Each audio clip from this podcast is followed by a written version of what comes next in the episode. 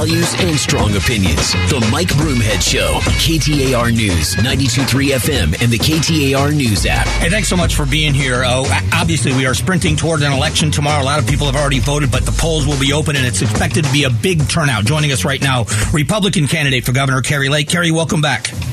Hi, Mike. How are you? I'm doing well. Thanks for taking the time out. I know you are sprinting over these next couple of days. Can you give us kind of an overview of the message you're taking to voters between now and Tuesday to get them to the polls? I think it's pretty simple and plain. I mean, times are tough. Gas is unaffordable. Groceries are unaffordable. Our 401k is disappearing right before our eyes. We can't afford our bills. And this is Democrat policies driving us into the ground. We have a wide open border, drugs pouring across.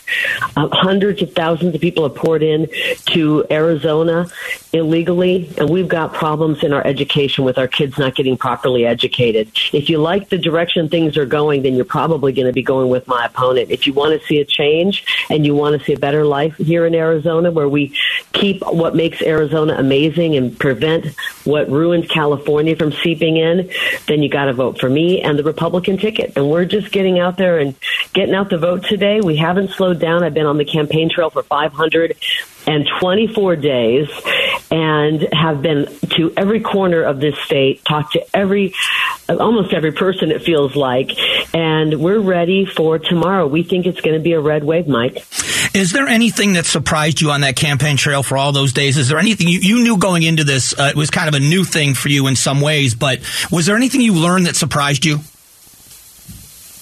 Hmm, you know, I've learned so much. I learn something every day from the people. I guess, I mean, what surprised me uh, when it comes to issues was just how bad the situation at the border was. I knew it was bad going in, cause, you know, but you don't get a lot of coverage on a lot of the media.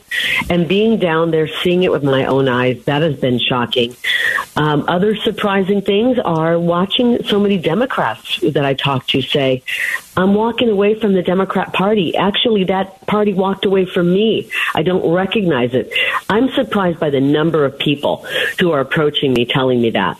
And so, I mean, I, I felt like uh, we get independence, but I'm really surprised by how many Democrats are just kind of throwing their hands up saying, this is not what I signed up for with the Democrat Party.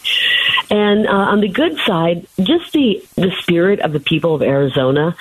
We're such hardworking people. We are independent, you know, minded. We want our freedoms and liberties. And what we've been through the last few years has been unimaginable on some levels and cruel on other levels with the COVID restrictions and businesses being shut down.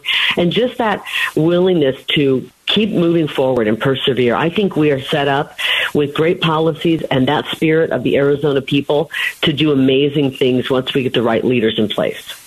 This weekend, the story came out about some suspicious uh, envelopes that were mailed to your campaign office. Can you give us an update on what's going on with that? Uh, they're in the hands of the FBI being analyzed. They felt that whatever was in the envelope was, um, you know, concerning enough to do some analysis on it. And uh, so far, our, our staff are doing okay. I was not in the office when this happened. I've been out campaigning, so I didn't even see any of this. Um, but apparently, it was a couple of letters. One that got opened up, and, and some of the powder got out, and you know, then it got thrown into a garbage can and got retrieved. So when you do all of that, it kind of gets moved around.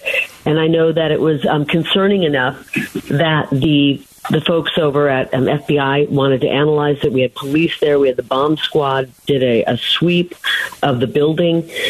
You know, it just shows you what dangerous times we're living in. This is not the first threat we've had. It won't be the last. We're going to be doing big things, and we will continue to be threatened because the people who we're trying to uh, push out, the corrupt ones, and the folks who are, have cartel interests, are not going to go quietly but so, I'm okay with it. I'm strong, and we will not bend, and we will not cower to these people who are trying to destroy Arizona.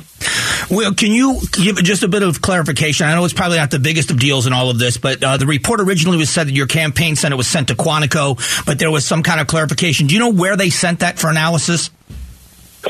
I, I was just told yesterday, last night actually, my team um, updated and said apparently it wasn't sent to Quantico, it was sent nearby. And I'm, I don't know if it means that the FBI office is here in town or if there's another center in, in the Southwest that they do this kind of analysis. I'm, I'm not sure. And I frankly have been so busy campaigning and running around, I haven't inquired, but I'm happy to look into that and get back to you. So I, I, yeah, I'm just, we were just curious because it was just a point of clarification. Um, you, you talked about the threats. Were, are you surprised by some of the vitriol on both sides? We know it's been vitriolic. People get crazy on both sides sometimes. Has that surprised you? Um, that has. I mean, I have had t- my tires slashed. I've had four and five inch screws drilled into my tires while I'm out campaigning and my car is parked. It's gotten so bad.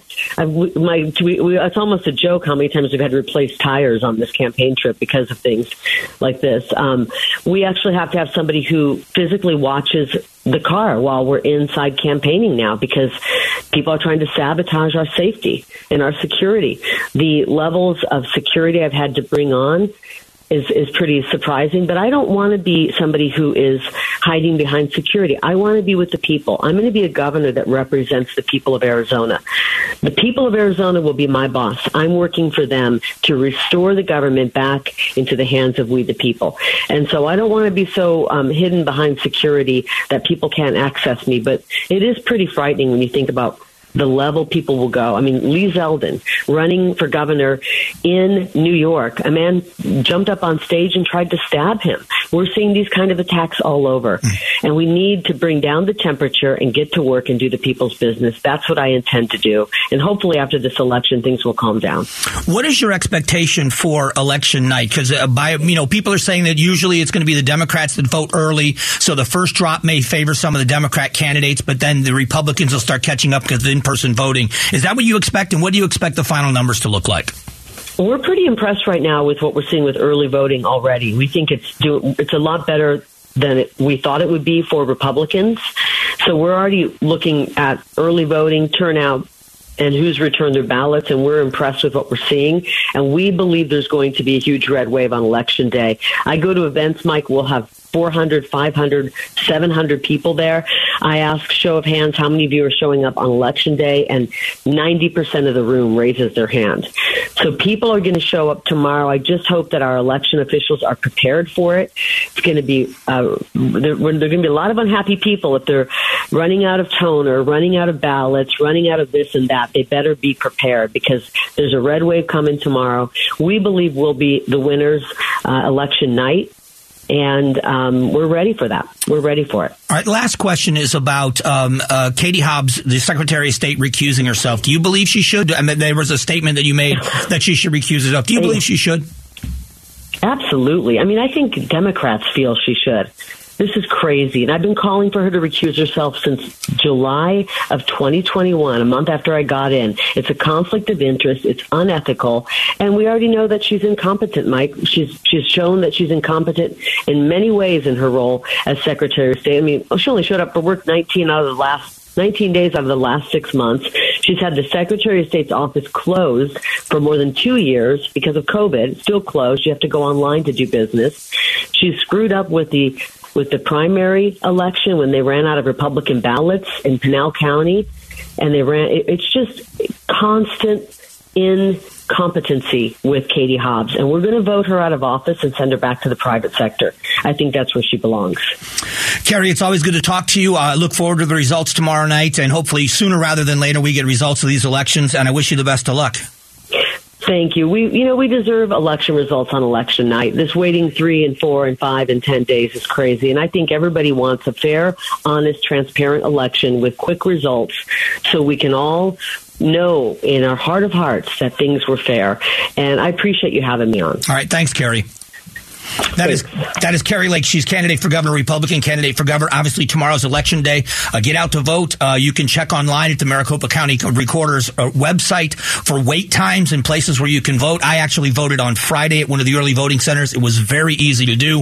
Um, I was in and out very quickly. So make sure your voice is heard. Make sure you vote. Go to ktar.com slash Arizona votes to see all the interviews and stories we've done with and about candidates. Coming up in a moment, why are educators leaving the classroom and running for the state legislature? We'll talk about that in just a moment.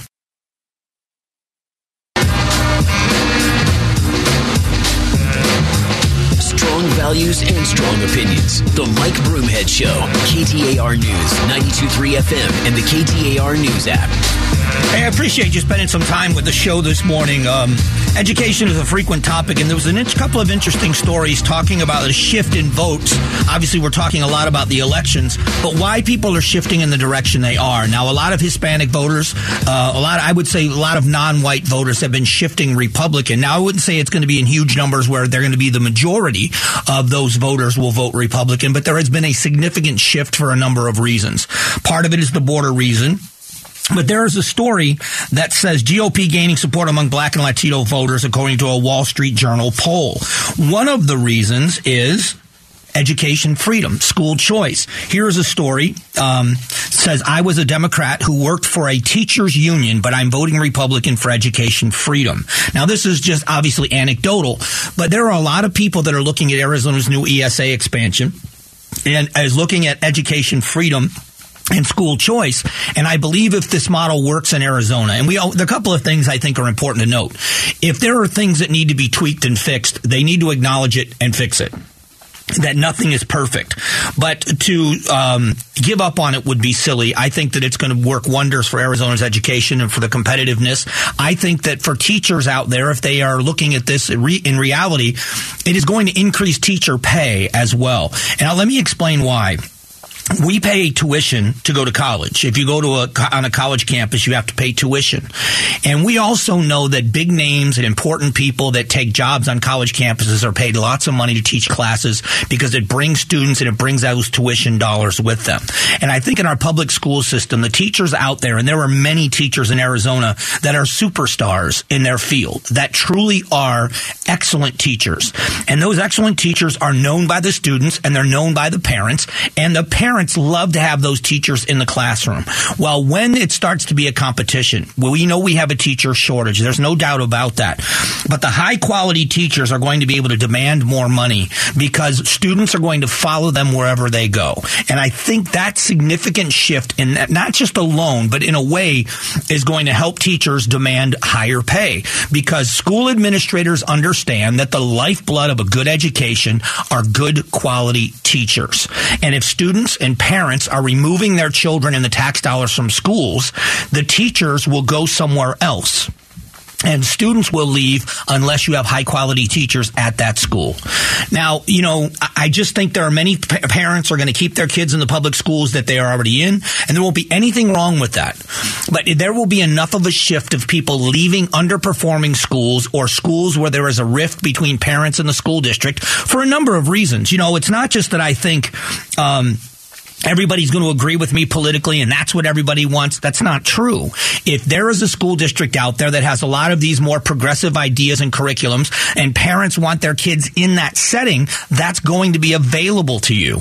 But it also gives opportunity for school districts to shift back to a more traditional curriculum and those schools will be available for the parents that want to send their kids to those schools. And I think that is going to be the key. There is a reason, and this is one of the things that's fun about the teachers uh, union unions they call them here, but they're not really. They're teacher organizations. Um, I want to be clear about this too. I have invited many of them on, and a few have taken me up on the offer, and I appreciate it that they do. I love the debate. I don't always want to talk to people that agree with me. I prefer to talk to someone who disagrees. I've had some really reasonable conversations where we totally disagreed with Save Our Schools and other organizations. I have invited the leaders of the teachers unions on this show for years without any response of a positive response about talking about this. But they're going to have to acknowledge, at least behind the scenes, they have to acknowledge that there is a reason why charter schools and homeschool and micro schools are also immensely popular. And there's a reason for it in Arizona. And until they acknowledge that they have an issue in that regard, they are never going to be successful as long as you say the way we're doing it is the way it's supposed to be, we just need to throw more money at the problem. And if we throw the money at the problem, it'll go away. It's not true. It's not true around the country. Everything changes. Technology changes. The way we do everything in the world changes. The way we educate our children is changing as well. And I think school choice is a big part of it. And I'm anxious to see how this all plays out. Coming up in a moment, Ron Wolfley joins me. He's from the Wolf and Luke show on Arizona Sports. He's also the voice of your Arizona Cardinals. It is Bird's Eye View next. Broomhead talks Cardinals with color analyst and former Cards fullback Ron Wolfley. Oh, am I digging the chili of what the Cardinals are mixing up? Bird's Eye View, brought to you by AZ Valley Windows, Arizona's most trusted window replacement company since 2004. All right, joining us right now is Ron Wolfley. Welcome back, Ron. I appreciate it, bro. So let's talk. Uh, Cardinals started off hot. They scored a touchdown first drive. Looks like they were going to cut through that defense like butter, and then it all kind of slowed down from there. What happened? Yeah, that's a great question. Uh, listen, they came out. Um, they had uh, intensity, of course. The urgency was there in all three phases offensively, defensively, and in transition with special teams. They looked good. Um, actually won the first quarter and scored on their first possession. That is the first time this season they actually took the ball, went down the field, and scored a touchdown on their first possession. So it looked like they were ready to go, but uh, as we all know, that was not the case, bro. Has Cliff Kingsbury lost this team, in your opinion? Yeah, you know what? That's a question that uh, I'm going to ask him in regard to the players because as a former player, that's the one question that you've got to ask at this point in time. Um, I will be talking to Cliff Kingsbury today at 1:45, and I just have to ask him: Does he feel like he's lost the players in that locker room? Does he feel like he's got the support of the players? Because that really is a big deal right now. I will tell you this because I know where you're going with that. Um, I am not going to fire Cliff Kingsbury. I'm not going to do it because I don't believe he's lost the players in the locker room. That's my own opinion right now. I will ask him that. But um, it's not only that, I think he deserves the opportunity to see if he can't right the ship in the second half. You signed him to a five year extension. You signed him to a five year extension for a reason. You thought big picture he was definitely going to be your guy if you're Michael Bidwill. So to me, I'm going to give him the opportunity to fin- finish the second half of the season. You got eight games. At the end of those eight games, I'll go ahead and make a determination if I'm Michael Bidwill as to whether or not I'm going to bring him back. So let's. Uh, the reason why I asked that question is watching the sidelines again yesterday. I, we it was it was obvious that teammates were kind of bickering between each other on the sidelines, and where you would want a team, you would hope that it would be an us against the world mentality. If we're going to win this, we're going to change this. We're going to change it together. It looked as if they were kind of a team divided, and I, that's why I was asking that question. Did you see the same thing, or am I? Is that just something I saw? Yeah, no, I, I understand. You're talking about the DeAndre Hopkins, Kyler Murray on the sideline. Is that the one you Yep, were talking yep. about right there? Yeah, you know, for me, listen, that happens all the time. It happens all the time. I can't tell you how many jaw to jaws. I've already told you this, I believe, how many jaw to jaw confrontations I had with teammates on the sideline. It happens. It's going to happen. But having said that, once again, um, it's about how you play. Many times, those jaw to jaw confrontations are needed. You have to be able to do it. And many times that becomes helpful for a football team to clear the air, so to speak. But you know, I don't know what specifically they were talking about, but I can tell you right now that that was not a concern to me. All right. So another question about the future for the Arizona Cardinals is they have been able, they have been able to attract players like DeAndre Hopkins or J.J. Watt to get people to come to this team. Is it starting to be a hindrance with Cliff Kingsbury at the helm here, where there are players that don't think the Cardinals are going to win, so they don't want to go there? No, I don't think so. I mean, you'd have to ask some players that are out there. I, I don't know what the mindset is of some guys that are free agents or going to be free agents.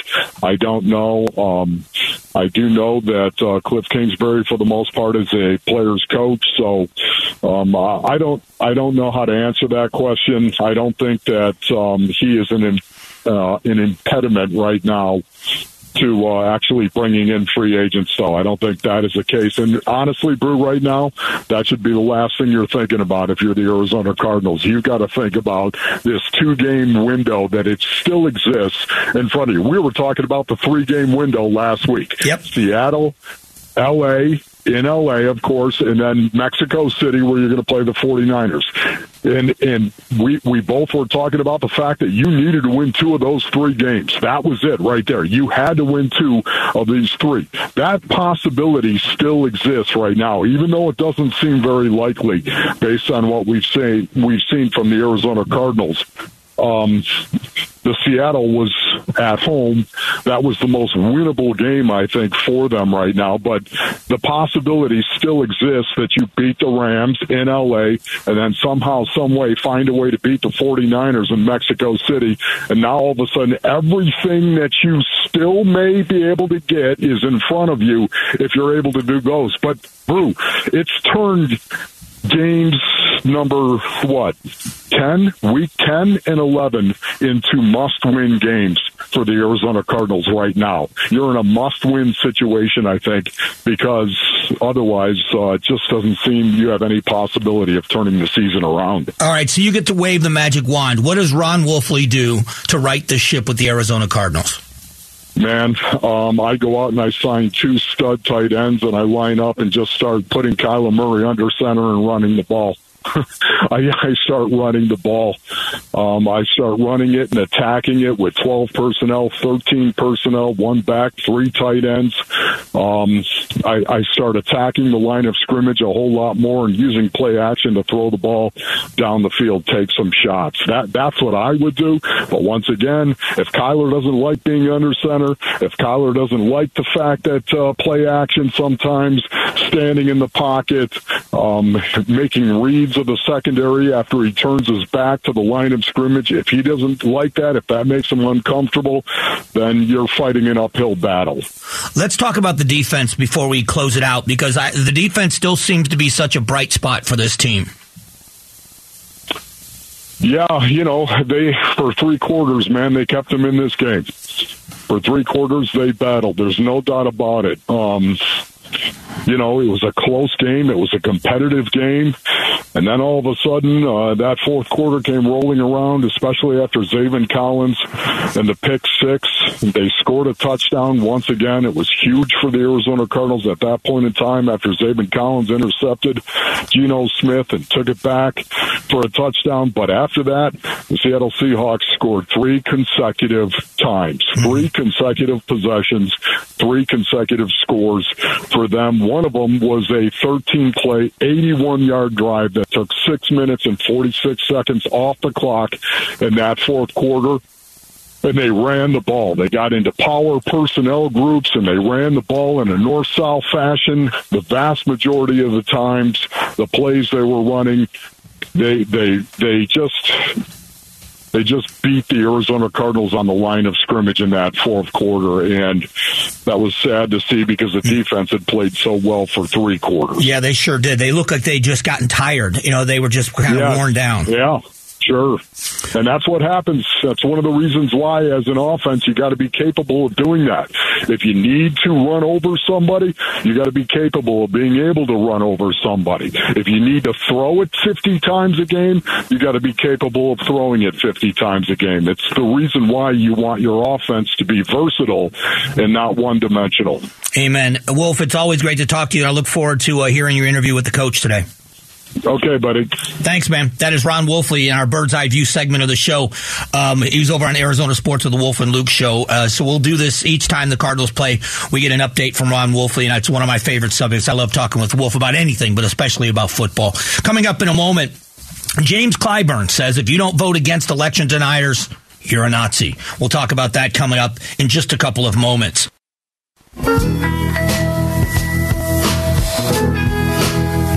Strong values and strong opinions. The Mike Broomhead Show. KTAR News, 92.3 FM, and the KTAR News app. Hey, thanks so much for being here. Appreciate you spending some time. Most proud pet parents have photos of their furry family members. How's that for a read? We want to see them. Send us some photos for your pet. You win $100 gift card. Head to the contest page at ktar.com for full details. All right, let's talk about uh, vitriol. Let's talk about rhetoric, and let's talk about election deniers. Um, and I'm not to I don't. I don't know that there's a correlation, but I want to go down a road with you just very quickly.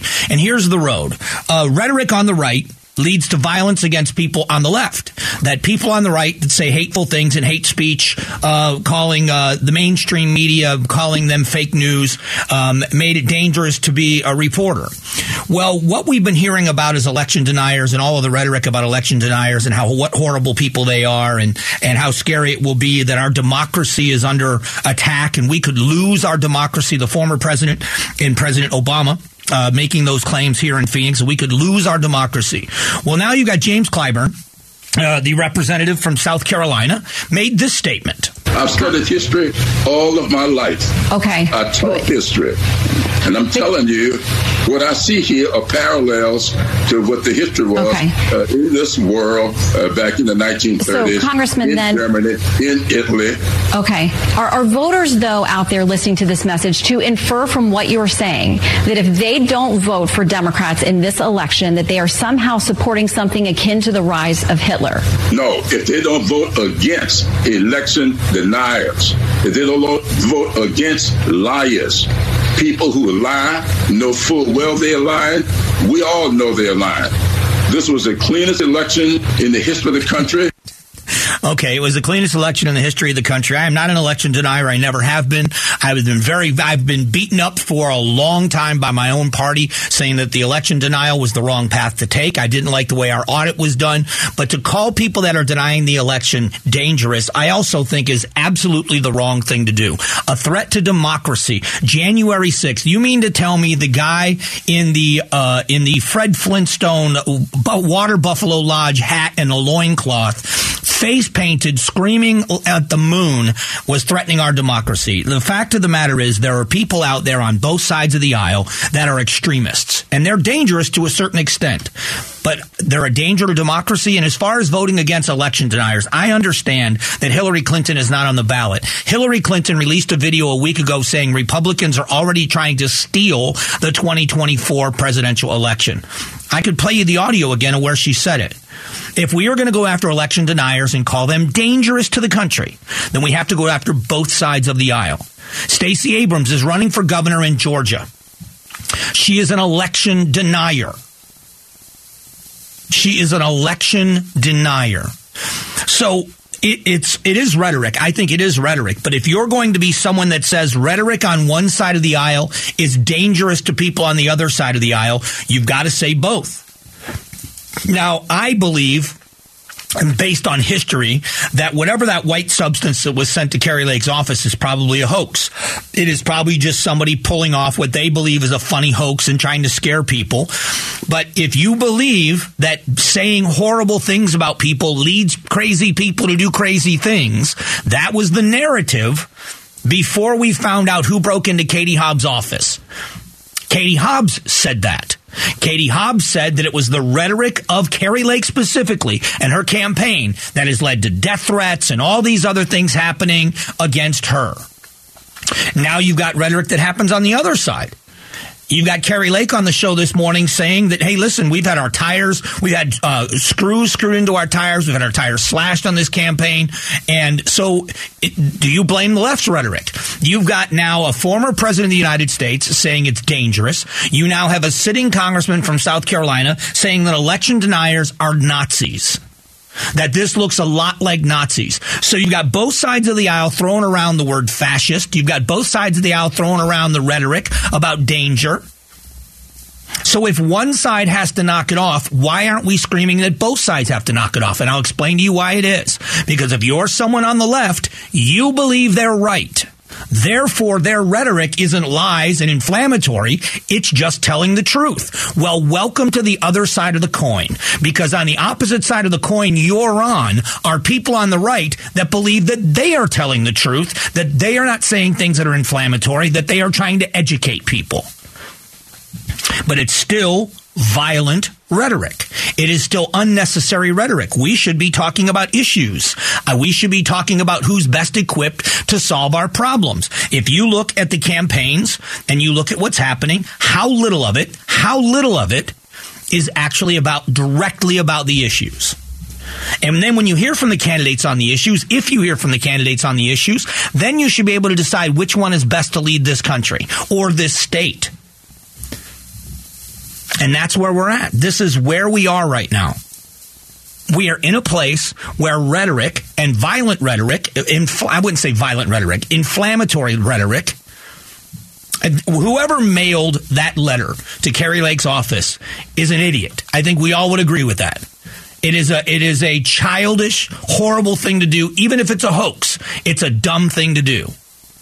But it certainly isn't Katie Hobbs' fault. It isn't Jim Clyburn's fault. It's the fault of the fool that did it.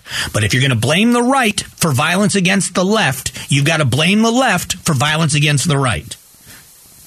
Coming up just after 10 o'clock, how far do people go to make ends meet?